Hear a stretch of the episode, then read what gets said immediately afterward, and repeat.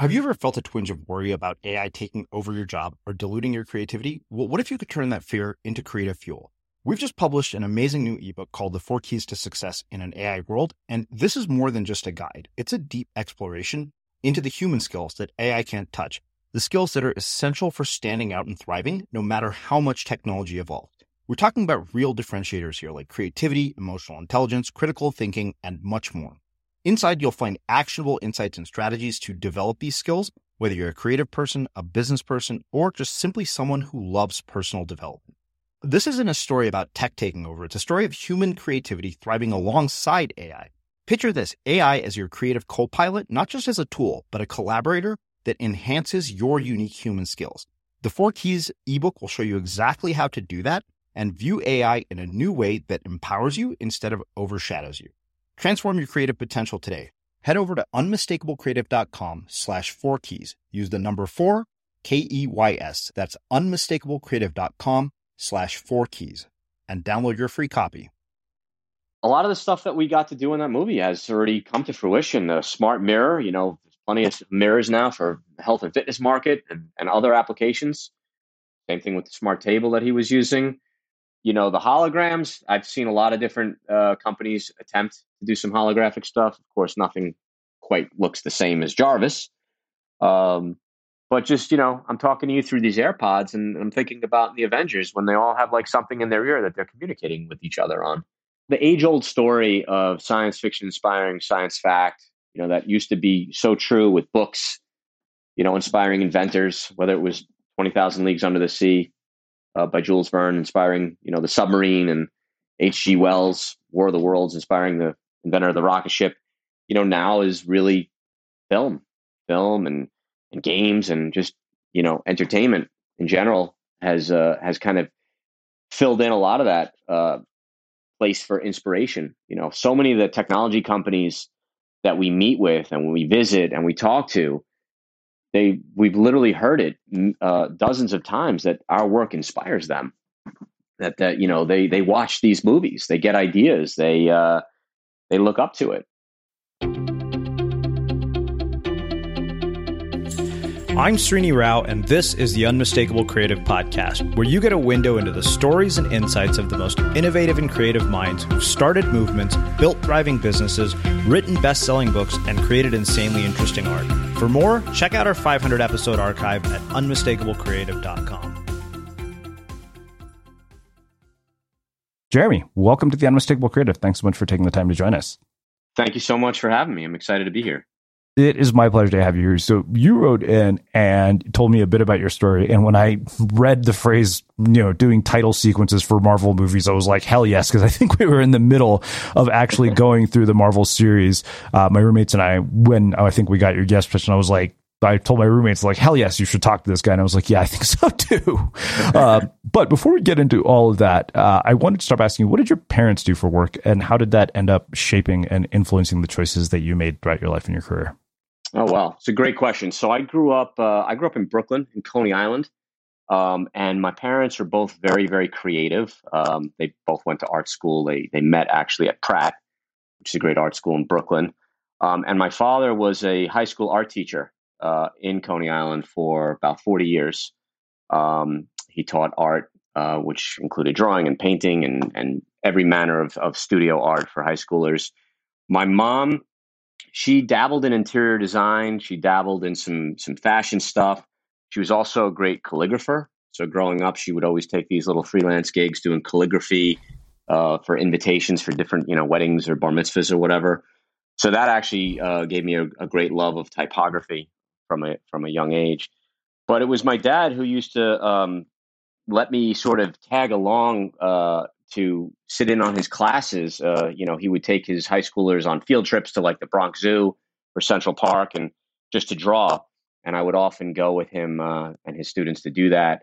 Um, he also taught uh, a Saturday morning workshop at the School of Visual Arts in Manhattan uh, in the early 80s that I used to go to as well. It was for high schoolers, but I was, you know, 8, 9, 10, 11 years old. And I would sit in on his drawing classes and I was just exposed to much more advanced, you know, drawing techniques like perspective and and drawing figures at a very young age. So it really uh, it really shaped my my love of art, and I was always like the class artist in school. But there was an interesting thing at the Saturday morning workshop that he did. There was another class right next door to his that was teaching animation, and you know back in the early '80s, animation meant light tables and uh, you know drawing one frame at a time on uh, on on frames and uh, cels. And I actually sat in on that class uh, just as much as my father's, and it led me to draw some animated cartoons at a very young age. And I just have stacks and stacks of these drawings, uh, you know, kind of frame by frame drawings of these cartoon characters that I created. Um, I filmed some of them, my dad back then, but I still have a lot that were kind of just never filmed and put into motion. But that was a really interesting, um, I guess, pivotal moment for me because it it opened up my eyes to you know movies and and moving pictures and flip books and how to bring uh, uh, characters to life. Um, I also loved comic books growing up. I was a fanatic about Marvel comics. Um, growing up in the in the late seventies, the best show on TV, uh, and I'd argue the best show of all time, was The Incredible Hulk with uh, Bill Bixby and Lou Ferrigno's live action uh, interpretation of the Hulk uh, on every Friday night, and I uh, I just was obsessed with that show, and it was probably my gateway drug into uh, Marvel Comics because I then started collecting everything Hulk related, and uh, of course that was the comic, and then it was Hulk magazines and Hulk posters and all kinds of Hulk memorabilia, and then that um, led me into collecting a lot of other characters within the Marvel universe. So all these things were kind of part of my uh, my early childhood, and mm-hmm. obviously uh, uh, definitely shaped who I became uh, later on in life. Yeah. Ever catch yourself eating the same flavorless dinner three days in a row? Dreaming of something better? Well, HelloFresh is your guilt-free dream come true, baby. It's me, Keke Palmer. Let's wake up those taste buds with hot, juicy pecan-crusted chicken or garlic butter shrimp scampi. Mm. Hello Fresh. Stop dreaming of all the delicious possibilities and dig in at HelloFresh.com. Let's get this dinner party started. Hey, it's Ryan Reynolds, and I'm here with Keith, co star of my upcoming film, If, only in theaters, May 17th. Do you want to tell people the big news?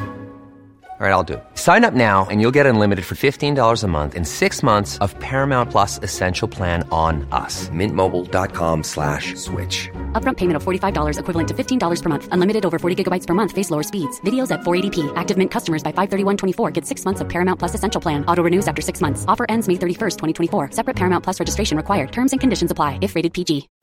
Life is full of what ifs. Some awesome. Like what if AI could fold your laundry?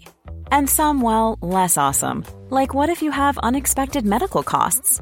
United Healthcare can help get you covered with Health Protector Guard fixed indemnity insurance plans. They supplement your primary plan to help you manage out of pocket costs. No deductibles, no enrollment periods, and especially no more what ifs. Visit uh1.com to find the Health Protector Guard plan for you. I'm Sandra, and I'm just the professional your small business was looking for. But you didn't hire me because you didn't use LinkedIn jobs. LinkedIn has professionals you can't find anywhere else, including those who aren't actively looking for a new job but might be open to the perfect role, like me.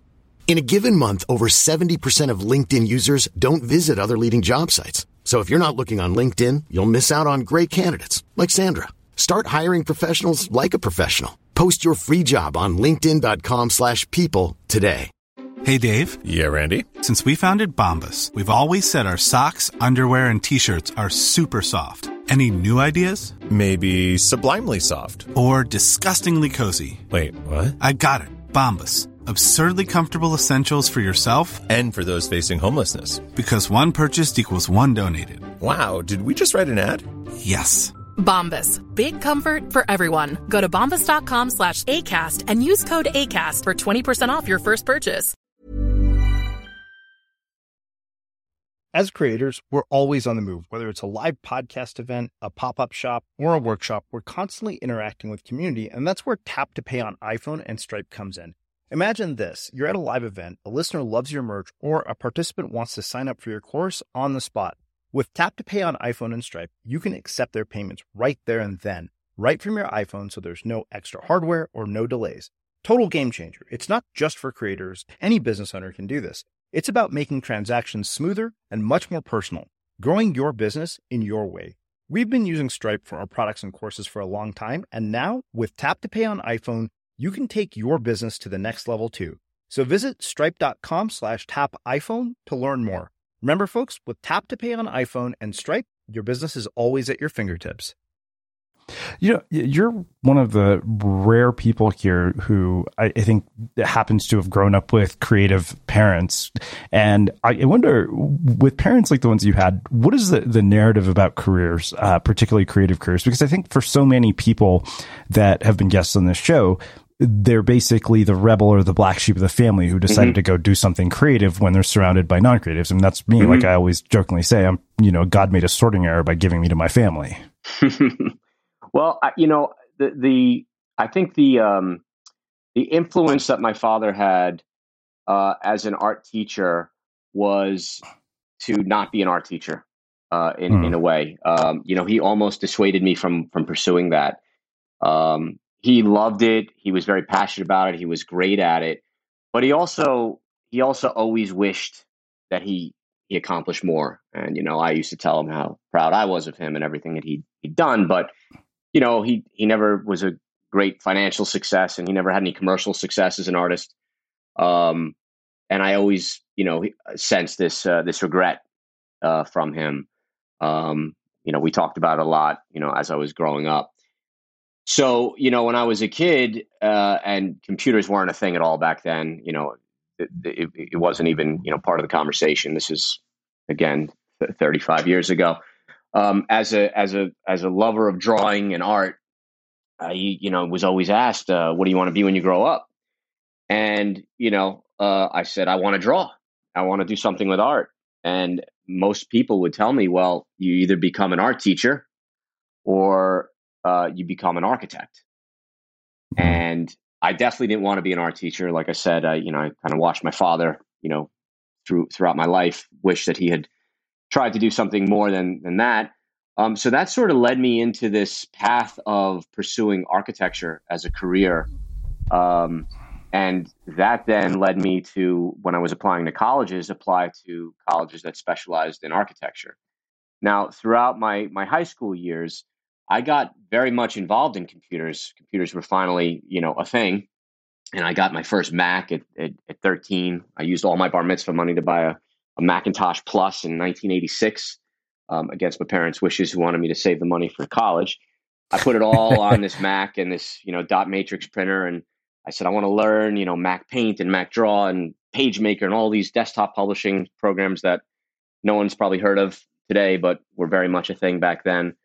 Um, and I loved it. I just I I was so immersed in it. I loved doing everything on that computer and every you know school paper I did on that computer. And I started doing flyers for the school, uh, high school and junior high school. Um, and then I started doing like a school magazine in high school on the computer, and really got into you know layout and, and type and and really graphic design uh, throughout throughout my high school years. However, you know, I still had this you know path that was kind of set for me early on of architecture so i you know i never really veered from that path and and and it guided me to to apply to you know some of the best architecture schools in the country like cornell and carnegie mellon and rice and several others. And i i was accepted at all of them and i ended up going to carnegie mellon. Uh, they just gave me an unbelievable scholarship that i pretty much couldn't refuse. Um, but when i got there uh, as an architecture student and anyone who who knows about architecture schools or who studied architecture knows just how intense it really is. It's always a five year program.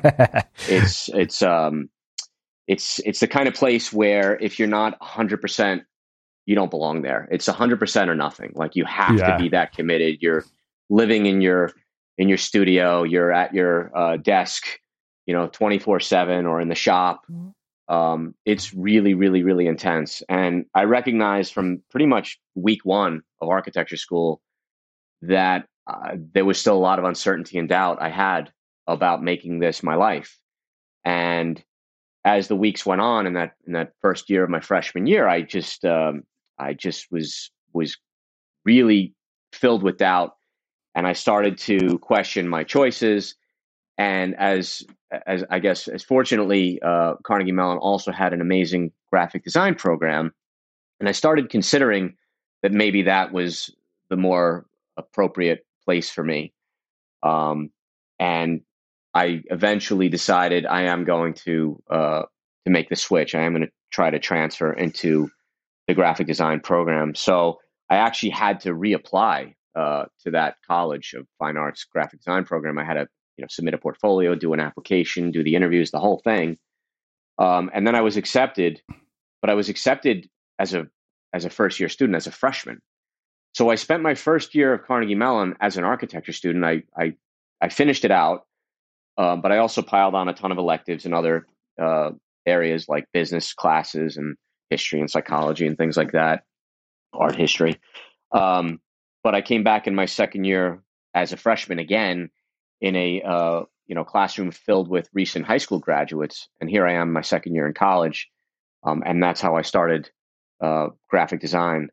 Um, so it was always a very strange um, identity that I had while I was there because I never quite belonged to one class. Like I, I still had a lot of friends from architecture school who were sophomores at the time, but now I'm making new friends that are freshmen that are dealing with all the issues of first year college students dealing with being away from home and you know adjusting to that whole thing. Um, stuff that I had kind of gone through already and was done with it. Um, so I I kind of was bouncing between these two uh, years my whole time at Carnegie Mellon. The other thing about it was they wanted me to do the full four years, so I would have been there five years. First year being architecture school, and then the next four being graphic design. But I was able to uh, lobby the the staff to to allow me to complete it in three years. Um, I basically did a whole presentation to the faculty where I put a a grid up of all of the requirements needed for graduation. And then I put all of these tiles of all the classes that I would have, and I and I gradually filled in the entire grid, showing them that I can in fact satisfy all that was necessary to graduate in the next three years, and, and I was able to do it. So I, I kind of had this claim to fame that I was like the first student there to finish the graphic design program in three years.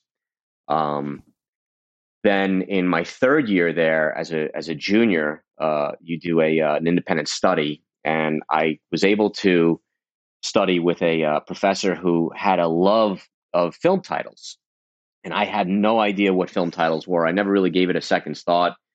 Film title sequences uh, weren't like a, a thing back then. You know, wasn't something that was in the uh, vernacular as it is now.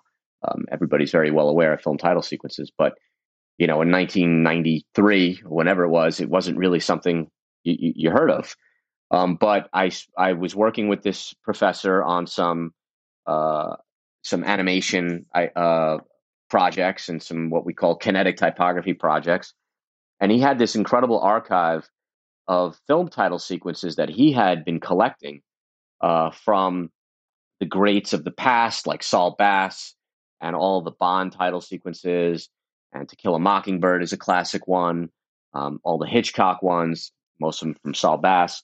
Um, and then he had this, these were all on videotape back then. And then he had this uh, video of a company in New York called R. Greenberg Associates, which is also RGA for short. And R. Greenberg Associates, uh, he put the tape in, and the first title sequence that showed was Superman from 1978, the first Superman with Christopher Reeve, wow. Marlon Brando, Richard Donner, yeah. classic, incredible movie. Still one of my all-time favorite superhero films. Still holds too. up. Still totally holds up. And uh, and and anyone who disagrees with me, uh, come at me. Um, but uh, um, he showed me this tape of R. Greenberg titles, and it was Superman and Alien and Untouchables and all these incredible title sequences from the 80s and 90s. They pretty much did everything. And right then and there, it sort of hit me that you know I had this love of film, I had this love of animation, this love of graphic design and typography, and here's a here's a medium that combines all of those things uh, into one really really specialized focus, and that's exactly what I wanted to pursue. So uh, that was uh, that was a real you know moment of insight for me, and and definitely led me uh, post graduation to where I where I ended up, where I wanted to go. Yeah. Yeah. one thing I wonder, you had the awareness uh, at the end of freshman year to realized that you didn't you know want to be an architect uh, mm-hmm. and I, I, I know the the experience firsthand because I had a roommate who was an architecture major and I remember once we were throwing around a tennis ball in the bedroom after he had finished this very complicated model and he looked mm-hmm. at me and another friend and he said if anything happens to that thing you should know I'm going to murder both of you and we both looked at him and was like you know what I'm not, I know he's not joking because I know how much time went into this. I was like, stop throwing the yeah. fucking tennis ball around now. Yeah. like, yeah, yeah, um, yeah, I mean, he would literally go and spend the entire night in a studio and come back the next morning. Yeah. Yeah. It, it's, uh, it, and, you know, I think uh, a lot of the, the, the schools that, that are, uh, that are out there, they actually kind of allow for this attrition. Um, mm-hmm. You know, the freshman class is always like five times bigger than the senior class, like in terms of seats. So, you know, as a freshman architecture student, there were like 100 kids there. Yeah. And by the fifth year, I think there's 20 or 30. Hmm. Like that's it. So they, you know, they know that every year they're going to shed, whether it's by choice, but because someone like myself decided, uh, yeah, I don't think, uh, I don't think I want to pursue this, or um, as I had heard, you know, certain students were asked to leave yeah. you know as part of the you know process. And i guess that's just kind of built into the cake.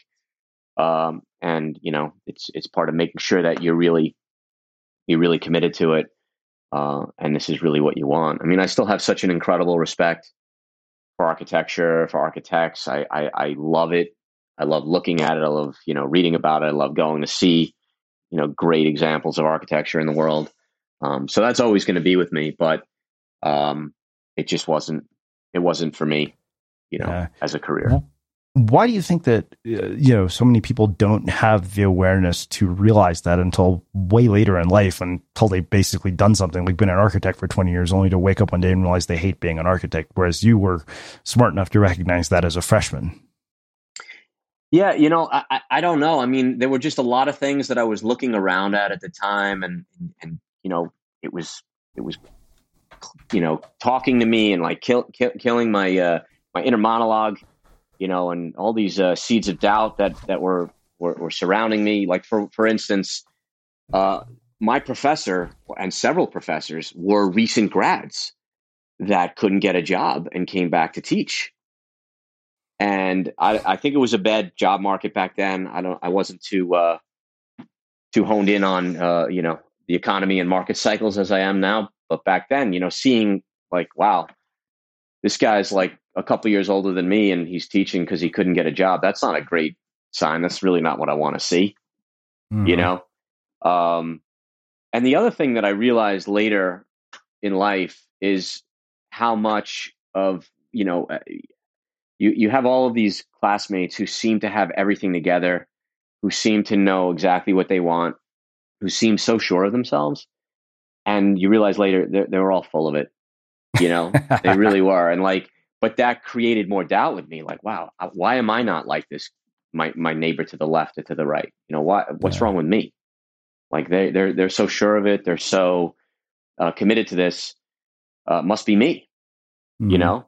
Um, but then you realize, you know, as as time goes on, and then wow, that guy like three years ago, he he he transferred out. He's not even there anymore. Or, you know, when you follow your uh, your alumni news and you realize that you know so and so was in your architecture class and is now doing something that has nothing to do with architecture.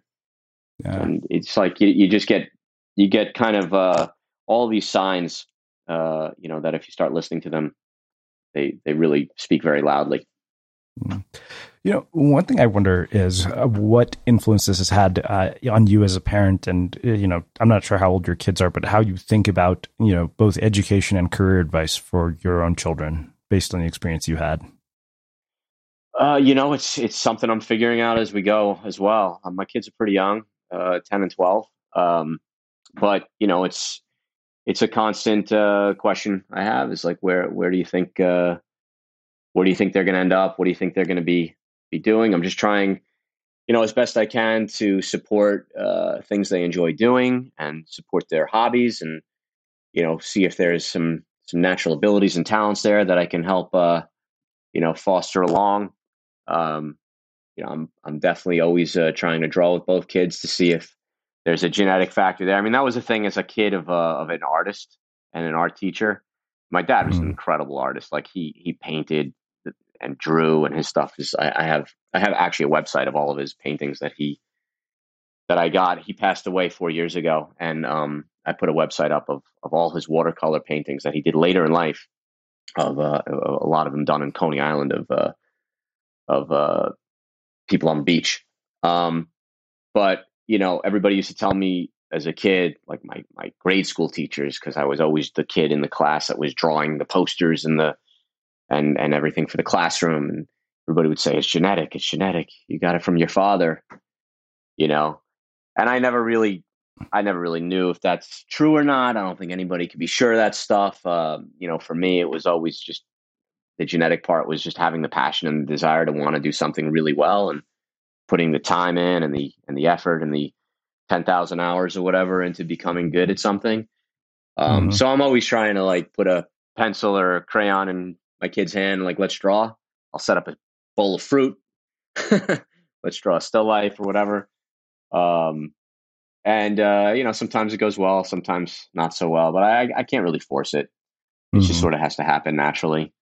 Yeah. Um, but I'm not I'm not sure at this point where you know what uh, what career path either one of them are going to take. I mean, they both have uh, told me a lot of different things depending on the day. yeah, and, sounds uh, like a ten and twelve year old. You know, a couple years ago, my son wanted to be a WWE wrestler. Mm-hmm. You know, it, it, who knows? yeah. Well, I wanted to be Superman at one point and yeah. an airline pilot at another. So exactly. One last uh, thing before we actually start getting into, um, you know, the Marvel piece and title sequences sure. and that creative process. Just from everything you've said so far, it seems like your father had a really profound influence on your life. And um, I wonder what was one of the most important things that he taught you about life or careers, um, whether it be in the arts or just in general. Um, I think it, it's going to go back to uh, living living with regret and not taking the the, the risks that he wish, wishes he took. Um, you know, I think that's something that played a big part for me in starting my own business because I know that's something that he always talked about. And he actually used to tell me that I should take some business classes, that I might want to start something of my own one day. This was in like high school and then eventually when I got to college. So, you know, I think he he he definitely had a had an influence with that you know, just seeing that he always aspired that to, to, to do more than than just being the teacher that he was and being more successful, you know, having the things that other people had that he never really got. And he always kind of felt a little bit inferior from that stuff. I mean, it's, it's ridiculous for me to say this, um, but it definitely was something that, you know, I, I, I, I heard a lot of growing up. Uh-huh. Um, so I think all those things just just play a role, whether it's uh, subconsciously or directly. Um, you know, I definitely, yeah. I definitely think that helped to kind of push and and pull me in in certain directions. Yeah. You know, you started a creative career that predates sort of the internet, social media, uh, and I, I wonder what you've seen change, not in terms of, of technology and what we're capable of, but in terms of the work ethic of artists. Because I feel like there's a sort of shortcut to attention that makes people believe that the work is not necessary just as far as the create the creative process yeah i mean particularly because of social media right like you can sort of shortcut your way to this idea mm-hmm. and confuse attention with accomplishment mm-hmm. well I, you know just as far as process goes i for me it's always about pencil and paper mm-hmm. and i you know there's definitely a lot of shortcuts that you can take just by jumping on a computer um, using filters, using uh, you know stuff you find on Google, um, and just starting to put some, something together, you know, really fast and without without too much thought. Um, you know, it was, it was, always part of my process to to not even go near a computer until you have the idea, you know, kind of fully sketched out, fully uh, framed out. Um, I also used to love going to bookstores uh, when they existed in the big cities you know, we used to have Barnes and Nobles on every corner. And when we started Perception, my uh, business partner and I, the first thing we do when we got a pitch or a project is we'd go to the Barnes and Noble like a block away, get just uh, dozens of books, just stack them up and sit on the floor and just go through books and sketch and just to get Mhm. inspiration and ideas from the real world. Um, in college, for me, it was always the library. There was an amazing library at Carnegie Mellon, and I I would go there. That would be like the first stop after you got a project assignment. Go to the library, spend a whole afternoon there researching, xeroxing things out of books. You know, we didn't have iPhones to take pictures or anything like that. It was just xeroxing, uh, taking notes. So it was just a lot about uh, doing things by hand and doing things away from the computer. Um, that you know, I can't say is completely gone, but I, I definitely don't you know see as much of it as, as I used to. You know, when I was doing it. Um, Yeah. So I think that's definitely a big change with uh, with technology. I mean, now the the stuff that you can do with apps and filters, it's just mind blowing. Um, you know, stuff that is almost automated. Mhm. Um, it's it's it's unbelievable to me. Yeah. You know, the stuff that would take us hours or days to accomplish, you know, um, an app will do for you. Yeah.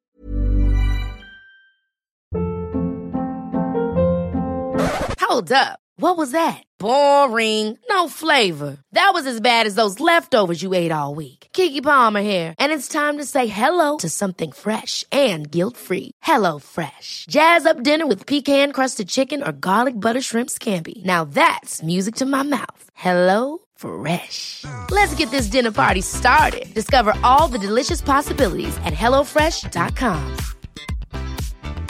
Hey, it's Ryan Reynolds, and I'm here with Keith, co star of my upcoming film, If, only in theaters, May 17th. Do you want to tell people the big news? All right, I'll do it. Sign up now and you'll get unlimited for $15 a month in six months of Paramount Plus Essential Plan on us. Mintmobile.com slash switch. Upfront payment of $45 equivalent to $15 per month. Unlimited over 40 gigabytes per month. Face lower speeds. Videos at 480p. Active Mint customers by 531.24 get six months of Paramount Plus Essential Plan. Auto renews after six months. Offer ends May 31st, 2024. Separate Paramount Plus registration required. Terms and conditions apply if rated PG. One size fits all seemed like a good idea for clothes Nice dress. Uh, it's a it's a t-shirt. Until you tried it on. Same goes for your healthcare. That's why United Healthcare offers a variety of flexible, budget friendly coverage for medical, vision, dental, and more. So, whether you're between jobs, coming off a parent's plan, or even missed open enrollment, you can find the plan that fits you best. Find out more about United Healthcare coverage at uh1.com. That's uh1.com. Since 2013, Bombas has donated over 100 million socks, underwear, and t-shirts to those facing homelessness. If we counted those on air, this ad would last over 1,157 days. But if we counted the time it takes to make a donation possible, it would take just a few clicks. Because every time you make a purchase, Bombas donates an item to someone who needs it. Go to bombas.com slash ACAST and use code ACAST for 20% off your first purchase. That's bombas.com slash ACAST, code ACAST. I'm Sandra, and I'm just the professional your small business was looking for. But you didn't hire me because you didn't use LinkedIn jobs. LinkedIn has professionals you can't find anywhere else, including those who aren't actively looking for a new job but might be open to the perfect role, like me. In a given month, over 70% of LinkedIn users don't visit other leading job sites. So if you're not looking on LinkedIn, you'll miss out on great candidates like Sandra. Start hiring professionals like a professional. Post your free job on linkedin.com/people today. As creators, we're always on the move. Whether it's a live podcast event, a pop up shop, or a workshop, we're constantly interacting with community, and that's where Tap to Pay on iPhone and Stripe comes in. Imagine this you're at a live event, a listener loves your merch, or a participant wants to sign up for your course on the spot. With Tap to Pay on iPhone and Stripe, you can accept their payments right there and then, right from your iPhone, so there's no extra hardware or no delays. Total game changer. It's not just for creators, any business owner can do this. It's about making transactions smoother and much more personal, growing your business in your way. We've been using Stripe for our products and courses for a long time, and now with Tap to Pay on iPhone, you can take your business to the next level too. So visit stripe.com slash tap iPhone to learn more. Remember, folks, with Tap to Pay on iPhone and Stripe, your business is always at your fingertips. Yeah, yeah, absolutely. I mean, I, I remember I think it used to take about 100 hours to build a really basic website when I was in college, and that wasn't that Yeah. long ago. And Yeah. now you can build it in 10 minutes. Yeah, yeah. I mean, So- some of that stuff is awesome. It's like I Yeah. the Shopify stuff. Just put a put a merchant a, a site up in in in, a, in an afternoon. It's Mhm. great. Yeah. But, Dude, I- I think I'm not surprised th- that you mentioned the role of analog because there's this really great story uh, in uh, you may have read uh, uh, Garr Reynolds' book Presentation Zen, which is all about slide design. And I, I've mentioned this before, but uh, there's this great section where he talks he he writes about uh, you know working at Apple. I think he was on the product evangelist team, and he said he walks into a designer's office and he had a MacBook on a, or iMac on his desk that hadn't been turned on in weeks. He went hmm. there thinking they were going to have a presentation, and the guy just handed him a bunch of pieces of paper. Hmm. And that's when he realized that even to do slide design, he never does anything on a computer until exactly what you're talking about, until he's sketched everything out. And hmm. I've noticed even as a writer, when you write by hand, it fundamentally changes the way you write. Like it, one, you're forced to be much more concise with your language. You're also much more thoughtful because you can't just fly through whatever you're writing. So I, I remember I, I basically did this exercise was like, let me rewrite this article. And I thought, wait a minute, I just said in one sentence when I wrote by hand what it, I was able, I said by three when I wrote on a computer. Yeah, I, I it, that's so true. And I think that you, when you're on a computer, uh, there, there's also so much temptation to uh, to bounce around and, and look at other things, you know. And when you're just hunched over a pad or or pieces of paper or books, like that's it. That's nothing else you could possibly divert your attention to. Whereas you're on a computer, oh, I got this window open and this person is chatting me, and you know what I mean. You got an email popping up. There's just too much. There's too much there, and Yeah. the, the, the the level of focus is uh, is totally different. Yeah. Well, let's talk about the, the creative process of these title sequences because I mean the Marvel title sequences are insane. I mean I've seen them; they're a whole other level of, of title sequence compared to what you see in. Yeah, they really are. So, what actually goes into them? Because they're almost every one of them is unforgettable. Every time I see them, I'm like, yeah, if I had a conference, this is how I would start it. Yeah, uh, there's a lot that goes into them. Um, they're they're first of all, I should just start out by saying, you know, it's, it's a dream come true that uh, that we've gotten to work on so many of them. Um, the first one we did ever was uh, Avengers: Age of Ultron. That was the first film title sequence. But go back earlier than that, and we actually our very first opportunity to work on a Marvel title sequence came with their animated DVDs. Uh, they used to release these, you know, feature length animated films on DVD, and they had title sequences with those. And we did three of them: uh, Hulk versus Wolverine, uh, Tales of Asgard, and Planet Hulk. Uh, they might all be on Disney Plus. I'm not sure, but um, those are kind of our our audition uh, for Marvel. We did those. They they they uh, predate anything else that we've done, and uh, we had very little time to do them and very little budget. Um, but we we took them so so seriously, and we put our heart and souls into them, and they they all came out really really well. Um, but just speaking in general, uh, when we're doing a title sequence, you know, first and foremost is hopefully we get to see some some version of the film uh, Mhm. in some form, some edit of of it. Uh, sometimes it's in a more uh, finished form, and sometimes it's in a very very rough form. Um, but it's all about watching the film and really getting into the story and really under, understanding all the story beats and all of the characters, uh, all the important moments in the film. Because a lot of times the title sequences that we do uh, need to echo those exact story beats or those moments uh, that we just saw in the film. We want to we want to either honor in the title sequence or or kind of echo them in some clever way. Um, we also do a lot of stuff, uh, you know, by storyboard. We'll actually map out a title sequence with, uh, you know, again, pencil and paper, um, and just literally like plot it out uh, uh, as almost like a comic book with different panels showing the different moments of the sequence. You know, a lot of things that we we do too is create like more than we actually need. So let's say there's 35 different title cards in a sequence, you know, 35 different credits, give or take. We might come up with 50 vignettes, 50 moments, 50, you know, title sequence moments that we think are clever or or memorable or we'll have some kind of interesting visual impact and we'll sort of put all those in front of the Marvel team and then kind of pick out our favorites, pick out the ones that sort of match the name that it's going with, right? You know, certain certain of these uh, story beats and these vignettes actually go really well with uh, the director or with the cinematographer or with the lead actor or actress. writer, what have you.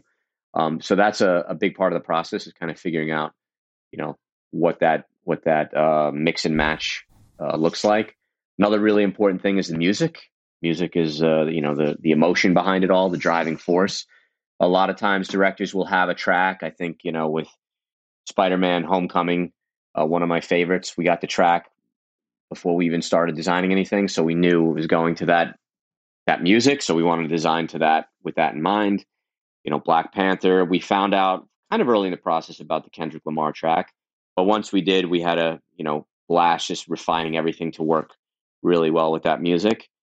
Um, then other times they don't have a track in mind, and we might even propose a track. So take Black Widow for example, uh, which is an opening title, one of the very few. Um, that are in any of the MCU movies. Um, and we we actually suggested the temp track, uh, "Smells Like Teen Spirit," that really interesting cover of it, and they ultimately loved it. And once they saw, you know, all the work in progress with that music so many times, it kind of became married to it. It's like, all right, well, we got to get this track, and uh, and they got the the rights and the license to use it, and that's what's in the movie. So that track is uh, is something that our team uh, proposed and it went really, you know, went over really well. Um, yeah, there's just, you know, every every one of these has a little bit of a different process. Some we have a little bit more time to accomplish than others. Uh, some is, is is is a complete fire fire drill. You know, we have to really get this done really quick. Others we have more time to tweak it. Um, some are more three dimensionally heavy. Others are more two dimensional. Some are more handmade, like again, Homecoming had a lot of stuff where we built things by hand, whether it was the magic marker or the clay or all the little sketchy pops that we made throughout it. And then something like Avengers Age of Ultron was a complete photoreal 3D extravaganza of a sculpture of the, you know, um, uh, uh, the Avengers, world's greatest heroes. So, um, you know, there's a lot of different things that go into each of these creative solutions. Um, so no two are quite the same. Yeah. What uh, combination of, of skill sets are involved in this? I imagine that it's not just you and one partner doing all this, right? No, not at all. It's it's uh it's an amazing team. Uh, it's an amazing team. Do you guys like Ocean's creative. Eleven of? Sorry? Are you basically like an Ocean's Eleven type team of people who all do you know various things really well? I think so. Yeah, I think you know everybody has uh, has an amazing you know set of skills, and then like uh, as a as a team, it's like unstoppable. Every everybody brings something unique uh, to the group, and then together they kind of amplify each other's skills. Yeah. Um, but I, you know, occasionally we do have to bring in some very specific skill sets to help amplify what we have because there's something specific or unique in what we're trying to accomplish um, that we might not possess ourselves. So we'll bring in help as necessary. Mm-hmm. Um, but at our core, you know, we're we're we're an incredibly talented group. Yeah.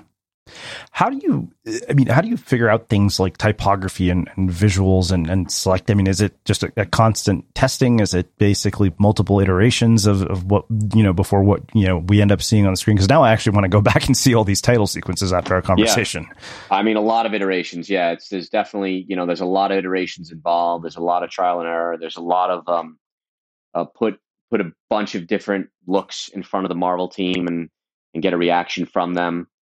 Uh, you know what they usually say is give us a wedge. That's their term. Give us a wedge of of type choices. So we'll you know we'll take a uh, a title card and then set it like twenty different ways and see what they react best to. What's most legible? What works well within the composition uh, of the frame? Maybe something that has uh, something unique or or uh, special about it that's um, appropriate to the movie and to the tone that we're trying to do. Um, yeah. So yeah, that all goes into it. Um, one thing, this is a yeah, weird question, but um, how does typography impact uh, emotion? Like the emotion that I feel when I'm seeing a title screen. Um, I, I guess it's just the, the way it's the way it's set, uh, the choice of of typography that that is made um, making sure that again it's just sort of evoking the right the right tone. Uh, is it quiet? Is it loud? Is it romantic? Is it classic? Uh, you know, is it cold? Is it warm? You know, all these types of uh, of of feelings and moods can be evoked from the the right selection of uh, of typography. Um, yeah. You know, and and figuring out the right balance um, of the of the letters to what whatever else is on the screen. You know, to go along with it and making sure that everything is is complementing each other, um, and one isn't um, distracting from from the other. Uh, you know, sometimes the typography is really, really well integrated into whatever the scene is, like it's literally a part of the scene. So it might have some depth or dimension um, because it's mapped onto a surface. Uh, and then other times it's very clearly in front of everything else. You know, it just sort of uh, sits in a, in a, in a plane all all unto itself. Um, you know, so all these things go into the, the creative choices that are made. Yeah how do you how do you keep uh, staying innovative when you're you know done one superhero movie after another you know without sort of I mean obviously you have different characters but still I'd imagine that that's got to be a challenge. Oh yeah, it's it's always a challenge. You know, it's always uh, the fun part of it too is trying to figure out what's unique about this film that we can really play off of. Is there uh, an idea here that hasn't been done before that we can really try to explore and you know, I like to say get ourselves into a little bit of trouble with, you know, make ourselves sweat a little bit, try something new technically, try something new creatively that then we have to figure out. Um, because it's in those types of projects and those types of moments that we grow and we learn. You know, we never want to keep doing the same thing over and over again because you just get stale, kind of plateau. So we're always looking to push the boundaries. And it's really easy with Marvel because they're doing the same thing with their films. I mean, every one of their films is ups the ante so much, whether, you know, it's with the, the, the visual effects, the scenes that they're doing, the action sequences, uh, the powers of these characters. It's, it's always, uh, it consistently just keeps going higher and higher. So, you know, for us, it's, it's kind of just, just complementing that and playing off of that and making sure that we're doing all that justice. Yeah. Uh, how do other people bring that into their own creative process? Because one common thing that I have found when I've talked to, you know, readers of our, our newsletter and, you know, through survey data is a sort of lack of creative confidence. People are so afraid of, it's funny because they think it's fear of failing, but it, you know, fear of failing turns into fear of trying at all. And of course, right. nobody wants to admit that, by the way, the first time you do anything, it's going to suck. Yeah. Sorry, what was the question? How do how do other people bring that sense of creative confidence to push the boundaries the way you're talking about into their own work? Um, it's a good question. Uh, I think you just gotta you just gotta keep keep trying new things, and you know if you have the if you have the ambition to want to be great and to want to continue to grow, then it really should be a natural thing. Uh, you should want to continue to to try to challenge yourself. Uh, you know, we we have a saying at Perception: uh, "Be comfortable being uncomfortable." Um, you know, and that is to say that we want you to keep pushing your own limits. We want you to keep pushing what the limits of what you think you can do and what you know how to do, because it's uh, it's when you challenge yourself that you learn and you and you develop as a designer and as a creative. Um, and uh, you know, as a company, we grow with you. Like that's the whole reason we've been around 20 years is that the, the team continues to grow and the team continues to expand and in, in their abilities and what they can do. And that just makes the whole company advance together. Yeah. So what has been your personal favorite of all the title sequences you've done? Or is that um, like asking you to choose which favorite, which of your children is your favorite? Yeah. Uh, I think, you know, they they all definitely have something you know special about them. They all have something unique and there's a you know i also associate each one with like a moment in my life. Mm. and that for you know for some of the for some of those moments they just really stand out. So you know right off the bat avengers age of ultron for me was was a highlight because it was the first one we've ever done. Um, and that sort of was a dream come true. It took i don't know seven eight years uh, of trying to uh, get marvel's attention like I didn't even tell you how we started working with Marvel. That's a whole other thing. Yeah, actually, um, I'd love to um, hear that if you have right, the time. So yeah, yeah. Um, so rewind. Uh, we started Perception in 2001, so that's 20 years ago. And uh, I mentioned early in the conversation how much I love Marvel. Growing up, I was a Hulk fanatic and Marvel Comics uh, fanatic. Um, and in 2001, we started Perception we broke away. I, I, my first job was at R. Greenberg, RGA, the company I mentioned earlier that did Superman. I ended up working for them. Um, I worked for them for five and a half years. Met my business partner, Danny Gonzalez, who we founded Perception together. Um, and when we founded it, you know, one of the early goals was to get back into film titles uh, that I had been working on at RGA. But if you look at the um, the Marvel uh, cinematic uh, timeline, you realize that 2000 was the first big, real, serious Marvel movie. It was X Men came out in 2000. I mean, you can go back to Blade in the late 90s, also a good movie, but X Men was the first time that you know we saw really, you know, incredible actors: Patrick Stewart, Hugh Jackman, Bryan Singer directed it. Like this is the Marvel movie that Marvel fans were, were craving, you know, their whole lives. And then in 02 was the first Spider-Man movie with Tobey Maguire and Spider-Man 2 and X-Men 2 were in pre-production.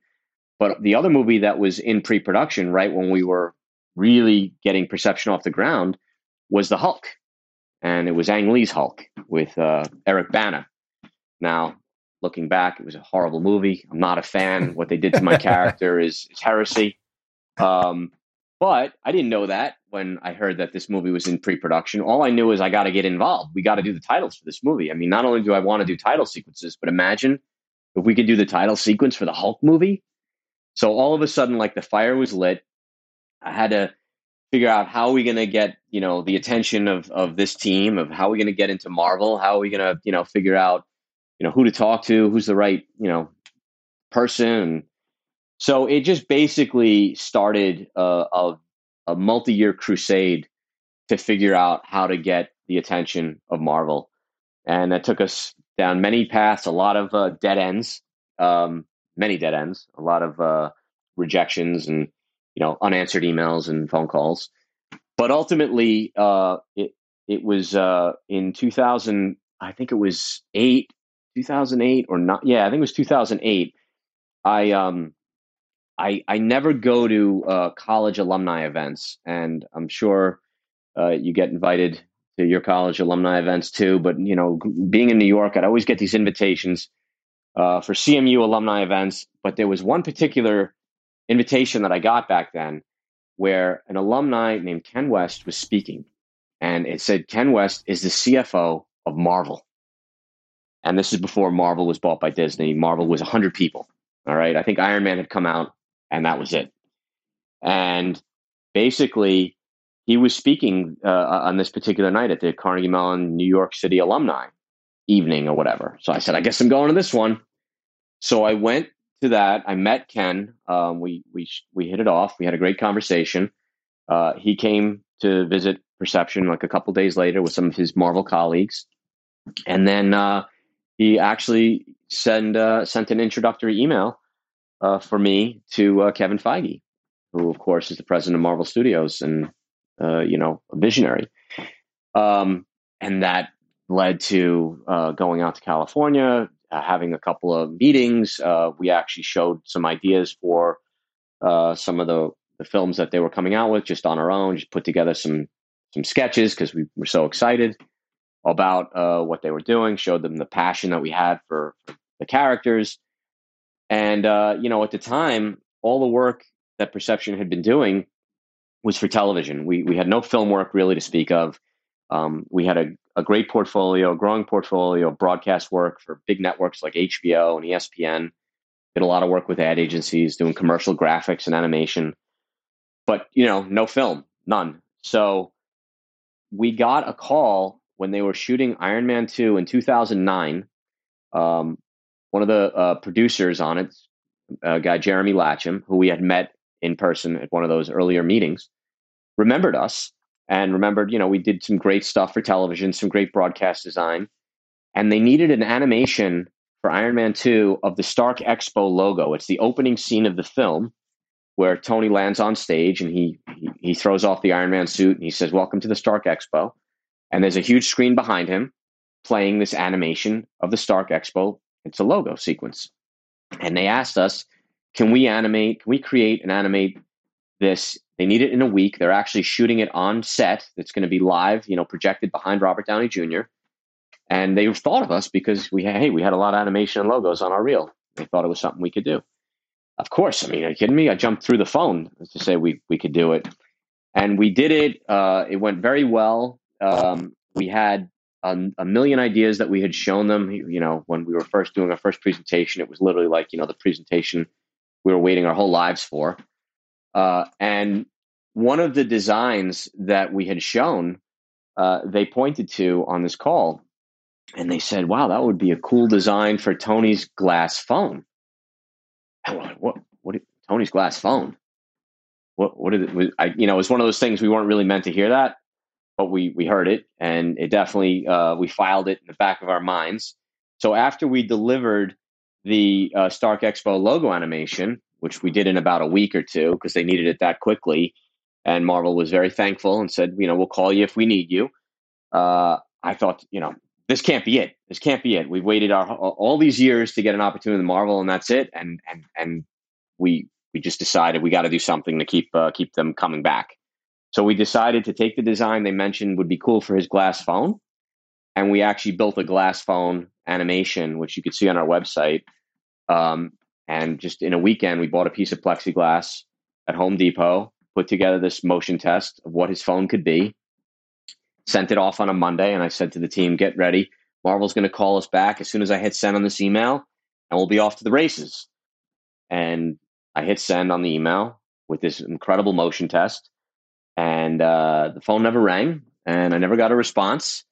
And days turned into weeks, weeks turned into months, and I was very dejected, and, all hope had been lost. Uh, and then one morning, I woke up uh, with an email from the producer with uh, some secret access code to look at some footage and look at some uh, uh, scenes in the mo- in the movie that they wanted us to bid on to put a uh, you know quote together to do. And within those scenes was actually the scenes of Tony's phone. They really loved the test. It just took them a long time to get to it. They're very busy, obviously. So what led what what, what that then led to was over 120 shots in Iron Man 2, uh, which was not the titles.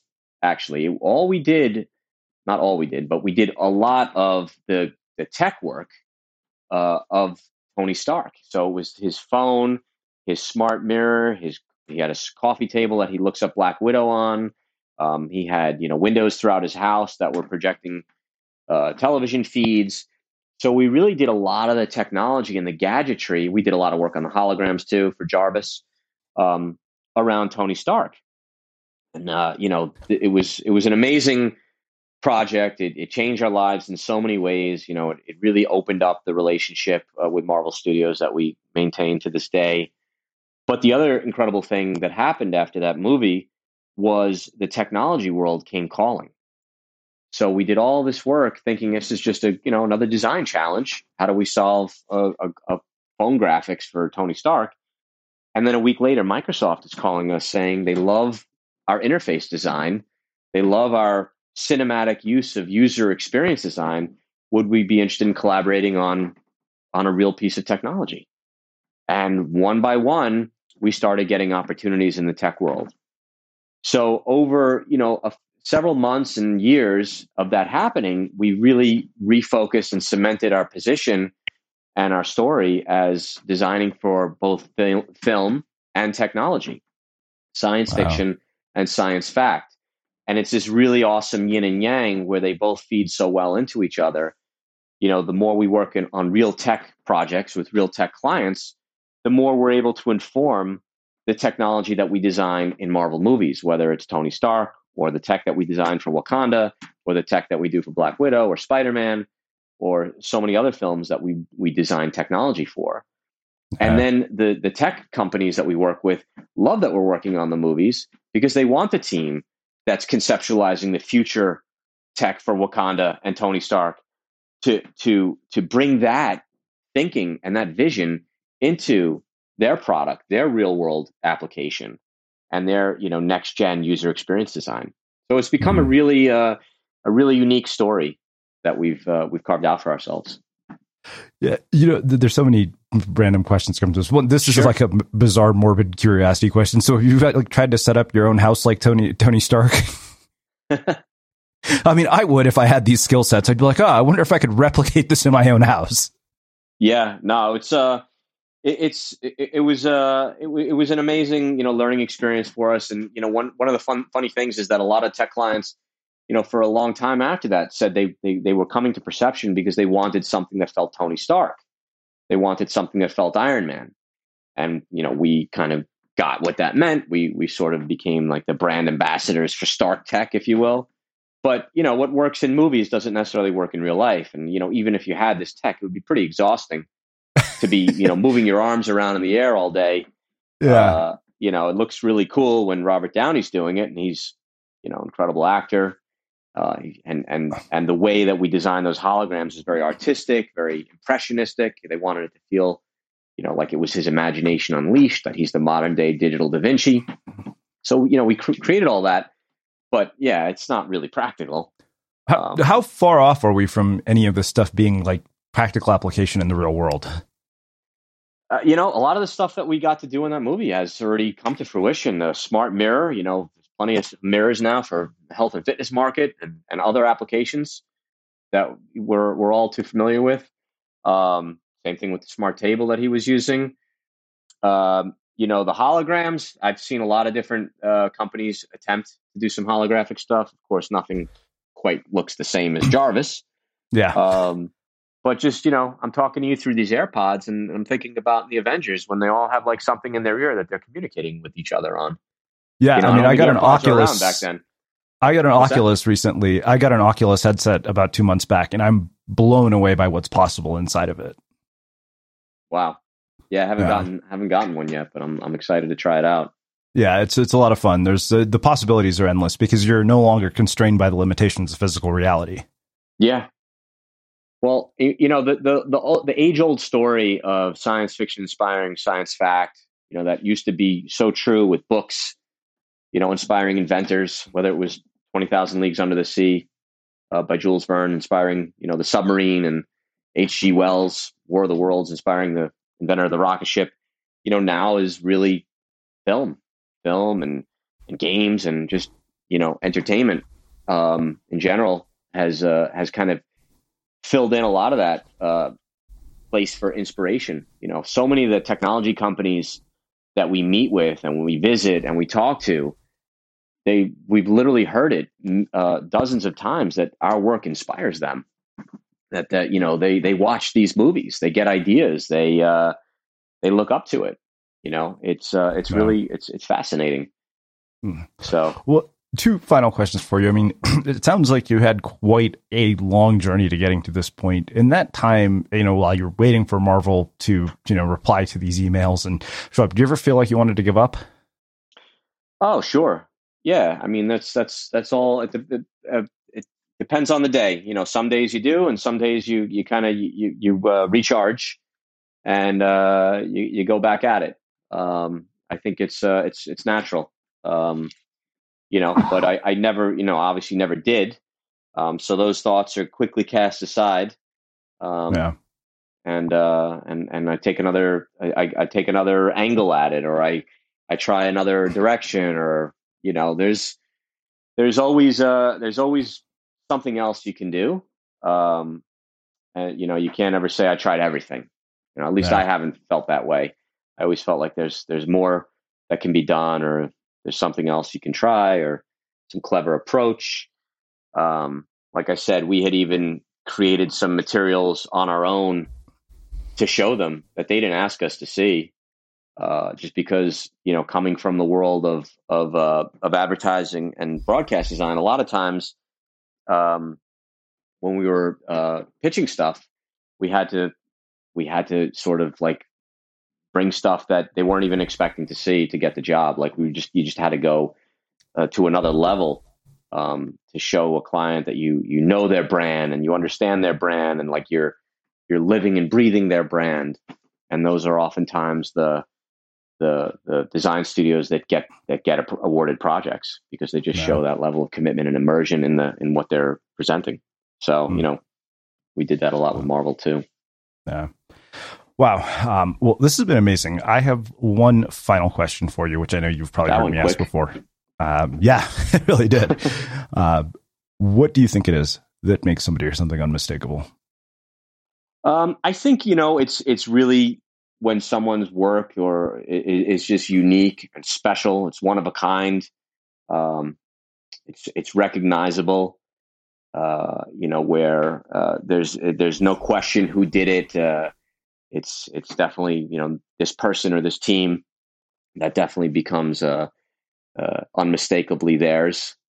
Um, I also think you know something that we strive to do as as we matured as a business, and you know, believe me, I, I made every mistake in the book, and I learned a lot of this stuff the hard way.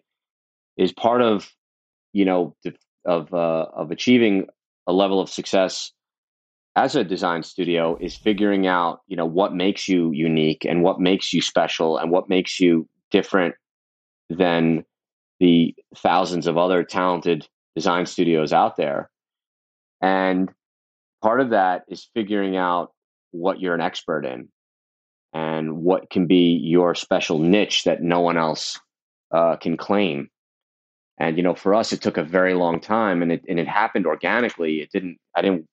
You know, my partner Danny like wake up one day and at the beginning and say, "All right, we're going to design for Marvel movies and technology companies." You know that that that just sort of happened, and then once it happened, we we saw it, we recognized it, we fine tuned the story, we figured out what what is the best way to tell that story, uh, and then we continue to refine it, you know, constantly. We're always trying uh, different ways or better ways to present that and tell that story. Um, but it, it became, it was very important to to figure out what makes you what makes you unmistakable, what makes you special, and what makes you stand apart. Amazing. Um, well, I can't thank you enough for taking the time to join us and share your story, your wisdom, and your insights with our listeners. Uh, where can people find out more about you? I mean, obviously, they can go watch a bunch of Marvel movies, but where can they find out specifically about you and your work? Uh, experienceperception.com uh, is the website. We have a YouTube channel. We have Instagram. We're on Twitter, Facebook, all the uh, all the social platforms, and uh, look forward to hearing from you out there. Amazing. And for everybody listening, we will wrap the show with that. Thank you for listening to this episode of the Unmistakable Creative Podcast. While you were listening, were there any moments you found fascinating, inspiring, instructive, maybe even heartwarming?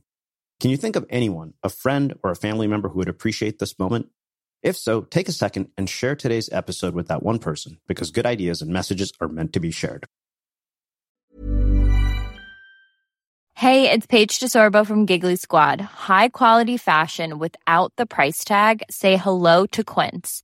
I'm snagging high-end essentials like cozy cashmere sweaters, sleek leather jackets, fine jewelry, and so much more. With Quince being 50 to 80% less than similar brands. And they partner with factories that prioritize safe, ethical, and responsible manufacturing. I love that. Luxury quality within reach. Go to quince.com slash style to get free shipping and 365 day returns on your next order. Quince.com slash style. Ever catch yourself eating the same flavorless dinner three days in a row? Dreaming of something better? Well, HelloFresh is your guilt free dream come true, baby. It's me, Keke Palmer. Let's wake up those taste buds with hot, juicy pecan crusted chicken or garlic butter shrimp scampi. Mm. Hello? Fresh. Stop dreaming of all the delicious possibilities and dig in at HelloFresh.com. Let's get this dinner party started. Planning for your next trip? Elevate your travel style with Quince. Quince has all the jet setting essentials you'll want for your next getaway, like European linen, premium luggage options, buttery soft Italian leather bags, and so much more. And is all priced at 50 to 80% less than similar brands. Plus, Quince only works with factories that use safe and ethical manufacturing practices.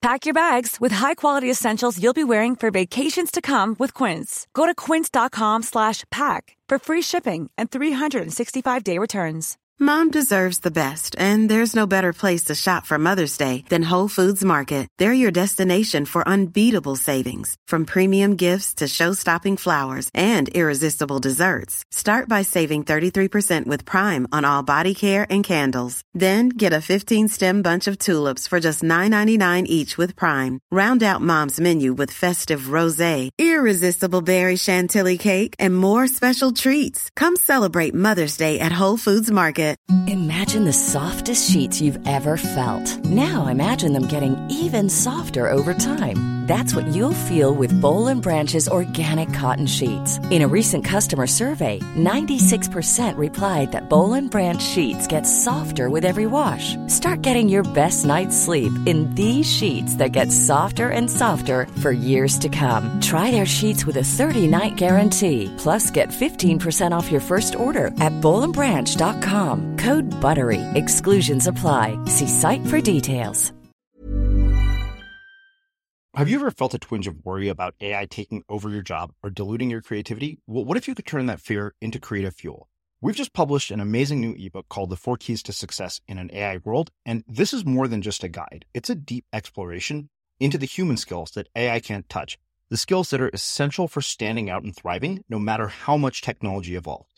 We're talking about real differentiators here like creativity, emotional intelligence, critical thinking, and much more. Inside, you'll find actionable insights and strategies to develop these skills, whether you're a creative person, a business person, or just simply someone who loves personal development. This isn't a story about tech taking over. It's a story of human creativity thriving alongside AI. Picture this AI as your creative co pilot, not just as a tool, but a collaborator that enhances your unique human skills. The Four Keys ebook will show you exactly how to do that and view AI in a new way that empowers you instead of overshadows you. Transform your creative potential today.